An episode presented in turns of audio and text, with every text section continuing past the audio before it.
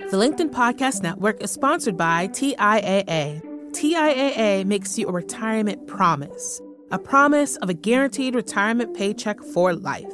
Learn more at TIAA.org backslash promises pay off. LinkedIn News. Finding a job is hard. For some people, it's even more difficult because of one reason or another. That's especially true for people who have criminal records or who are returning to the workforce after incarceration. We're talking all about it on today's episode. From LinkedIn News, this is Get Hired, a podcast for the ups and downs and the ever changing landscape of our professional lives. I'm Andrew Seaman, LinkedIn's managing editor for jobs and career development. It's well known that people with criminal records face an uphill battle finding employment. The issue has gained such recognition that many states and municipalities have enacted ban the box laws, which prohibit employers from looking into a job applicant's records until later in the hiring process. The hope is that employers will judge a person first on their skills, not on a criminal record. Dr. Genevieve Rimer who is Director of Inclusive Hiring at the Center for Employment Opportunities, draws from her own experience and advocates for fair chance hiring. She is also a LinkedIn Learning instructor for a new course focused on helping people with criminal records find jobs. She joined me to chat about how people with criminal records can overcome obstacles, external and internal, to find work. Before we get to today's conversation, though, I want to let you know that Dr. Rimer will join me on Monday, February 6th at noon Eastern Time on Get Hired Live to go deeper into this topic and answer your questions. You can find the RSVP link for Get Hired Live in the show notes. Now, back to today's conversation. I first wanted to know why people with criminal records face such challenges finding work. I'll let Dr. Rimer take it from here. You know, I think one of the reasons why that's such a huge stumbling block is not only because of like the external factors that we face, like background checks and all of the other collateral consequences, 45,000 of them to be specific. But, you know, I feel like what's really difficult beyond those, you know, kind of external barriers that we have to overcome is the internal stigma that we've internalized really through our involvement with the criminal legal system. At many different stages we've been taught if you will or we've been uh, we've internalized that not only are we felons but really we're failures. Yeah and would you say it's getting easier for people? Because i know there's been so much progress over the past few years about sort of block the box legislation, which prevents employers from asking about criminal histories until later in the interview process. So would you say it's getting easier and people are catching on to the fact that, you know, they're excluding a huge portion of talent because of this? It has changed. You know, there's tons of reentry organizations like the Center for Employment Opportunities where I work that specifically exist to support people as they're reentering uh, from incarceration back into the community. And we prepare and equip them with the skills that they need to find employment. You know, the other side of the work that I do at the Center for Employment Opportunities is I help employers uh, change their hiring practices to hire folks with past convictions. And so, you know, there's a lot of organizations like us that are out here doing really incredible work and providing the tools to employers that they need to not only change their practices but also to you know help them sort through their biases and think differently about this really skilled population of folks that have been locked out of the workforce for far too long simply because of a past poor choice or mistake that they've made that they cannot change. But now, kind of answering your question more directly, you know, there's tons of different approaches that are happening now. They have like clean slate and ban the box and all of these other things that exist to help people find employment. So they're judged on their skills first before their criminal record is even considered. I think it's so important, but I don't think we're where we need to be. I envision the world as a place where people are only judged on their skills when they're seeking employment and their criminal background isn't considered at all. I think about a place where people are able to talk freely about who they are, including their past choices or their past mistakes because if I think about myself, I am who I am today and I'm really proud of who I am. It's also a result of the things that I've learned along this journey. You know, so allowing people to embrace their whole selves and thinking about a world where people will only be considered based upon their skills and qualifications and not on their past choices or mistakes. And like you said, there's that internalization of stigma. So, what is the first step for people who are facing these challenges? You know, in the LinkedIn Learning course, one of the first activities that I have the learners participate in is identifying their strengths and their skills and what makes them them, what makes you you you know? And so I think it's so important and so critical to do some like internal reflection and to really write out and articulate, you know, the strengths that you have as a person, the skills that you have, the offerings that you can provide to an employer. You know, and I don't like to call myself a risk. I'm not a risk. I am resourceful, I am resilient, I am skilled, and I feel like employers are the lucky ones that have the opportunity to work for me as as I'm working for them as an employee right? So I think it's like that shift in the mindset. And so when I when I I served as a caseworker for many years uh, supporting people that were returning back from incarceration and I spent tons of time just encouraging them to think about who they are as a person first and then who they want to become as a job seeker and as an employee well, and also, I, I think the data has shown that actually people who are hired when they do like a return to work program or something like that, they actually tend to be better employees when it comes to um, staying at the job, being attendance, things like that. So the data is also there, right?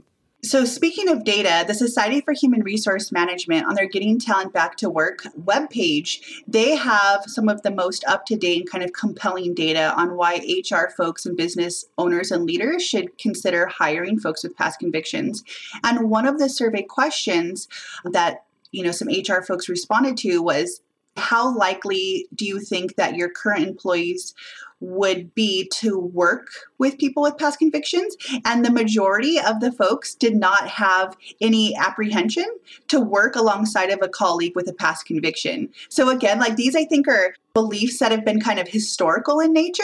But the reality is, is that in our current landscape, people are be, are more progressive. People are willing or wanting to give people a second chance or a third chance or a fifth chance or a fair opportunity to work. We're going to take a quick break. When we get back, Dr. Rimer talks about an added challenge people face when returning to work after incarceration. The LinkedIn Podcast Network is sponsored by TIAA. In the last 100 years, we've seen financial markets swing, new currencies come and go, decades of savings lost in days, all showing that a retirement plan without a guarantee, quite simply, isn't enough. So, more than a retirement plan, TIAA makes you a retirement promise. A promise of a guaranteed retirement paycheck for life. A promise that pays off. Learn more at TIAA.org backslash promises pay off. The LinkedIn Podcast Network is sponsored by HubSpot. More to dos, less time, and so many tools to keep track of. Doing business can be hard, but you don't need a miracle to hit your goals. You just need HubSpot. Their all in one customer platform can make growing your business infinitely easier. Imagine this higher quality leads, fast closing deals, wildly happy customers, and more benchmark breaking quarters. It's not a miracle, it's HubSpot. Visit HubSpot.com to get started today.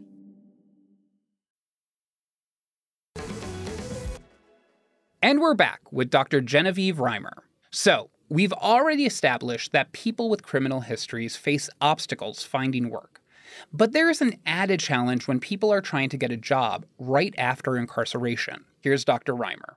I feel like one of the biggest needs is usually people that are coming back from incarceration have a gap in employment, right? And so if they're applying to an employer and an employer asks, then sometimes they'll feel the necessity to disclose that that time was spent incarcerated. But you know, I think something else that people can do in order to close that gap or to fill that gap is to seek out assistance from a reentry program. Like I mentioned before, at the Center for Employment Opportunities, we provide immediate employment to people that are recently released from incarceration. So it fills that gap. Not only does it fill that gap, but we provide daily pay. So folks are able to receive the money that they need to sustain themselves, build skills, and then ultimately close that gap in their resume. So, first, I think it's so important, like you just mentioned, that you have to build up who you are as a person. Second, I think it's acquiring the skills that you need to start your career, to start your journey. And oftentimes that can be done at a reentry organization. Got it. And and I assume that you know, eh, because uh, I don't know, I'm a big believer in networking that, you know, reach out to your friends and family and say, listen, you know, I'm looking for work, I'm having a little bit of trouble. I assume that, uh, you know, activating your network and actually talking to people is also a powerful way to, to sort of get the ball moving, right? I think it's so critical that people talk to people and ask about the job market and ask about employers that would potentially be interested in hiring them. And especially as people continue to move along in their career journey, you know, starting creating a LinkedIn profile and networking with people that are like minded and that also are not like minded, right? That you don't have those similarities or you don't share that common interest because you have the opportunity to learn about each other. You know, frequently, like I'll post something on my LinkedIn profile and I look at those that have viewed, and it's people that are not even from my same industry, you know, that we don't even have what I would think is a lot in common, but at least I know that that post, they've read it and maybe it'll begin to, you know, it'll mean something to them. And then, secondly, I think this is also really important for employers, the whole networking piece. We always encourage employers to be proud that they are fair chance hires, that they are seeking talent that may have past convictions, um, and to talk about it with pride and with boldness, and also to tell other employers in their network about the good work that they're doing. We have to spread the word. Oftentimes, we don't want it to be the best kept secret, and it shouldn't be. It's nothing that you should be embarrassed about. So tell people within your network, this is for employers, that you are hiring this population. Talk about it with pride and tell them why they should consider doing it as well. And I assume the next part in the process is sort of prepping for an interview. And I guess there are two things I want to ask here. And the first is if they don't do a background check, which usually comes at the hiring stage, should a person bring up their past in the interview, you know, what is your advice for going into that situation and also addressing questions that pop up if you do mention it? That's a really great question. And I feel like I don't have the ability to really tell people what they should do, but I can provide insight based on my own personal experiences. When I first came back from incarceration, I felt like I needed to tell everyone immediately, like, hi, my name is Jenna and I'm a felon, you know? And I felt like I needed to do that because of all of the rejection that I had faced. So if I was upfront about it, I would be less likely to be rejected on the back end, you know, because I'm just saying it right up front. So you can make your choice in that moment if you want to continue the conversation, be my friend, hire me, whatever, immediately. Then I went through this stage where I realized that other people were embarrassed of my past. So therefore, I should be embarrassed of it as well. I began to suppress my past history and, you know, put it far away as possible. And I never wanted to talk about it. Now I'm in a place where I feel like I'm okay with who I am, which includes all of me, like I had mentioned before. And so I'm okay with talking about it during an interview because I draw strength from that period in my life right? But someone that is new, um, they may not have had the time to do that work where they can talk about their past in a compelling way, you know? And so my suggestion is to never mention it up front. If you were to go on a job interview, you wouldn't lead the conversation with your past mistakes right? Like you would never want to share, you know, something that you're deeply ashamed of with someone that you barely know. And then add on to that that there's so much on the line. You know, it's potentially your livelihood that's on the line. And so why would we want or expect people with a past conviction to include that as part of the interview? You know, so I never suggest that someone includes it as in part of the interview And also, and I think that goes to the idea of just job searching in general, where you want the hiring manager, you want the recruiter to sort of fall in love with you a little bit.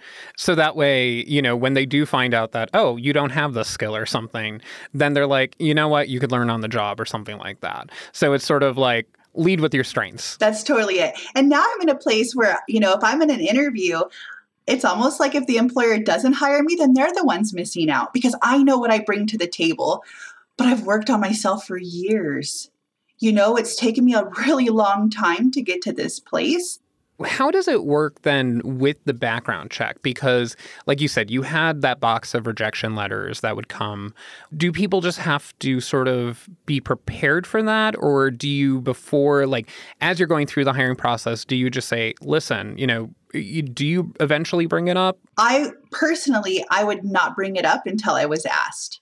And then what I would do in the meantime or in the interim is I would prepare a portfolio of evidence of rehabilitation that an employer should consider if they decide that they want to you know withdraw my job offer based upon my criminal conviction.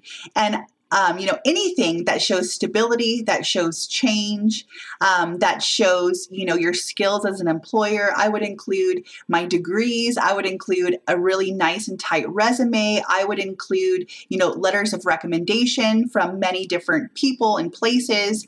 I would include potentially even like pictures of my family or a drawing of like my child or something like that because it begins to humanize people, you know, and then I would send it over to an employer and I would counteract, if you will their desire to want to withdraw my job offer.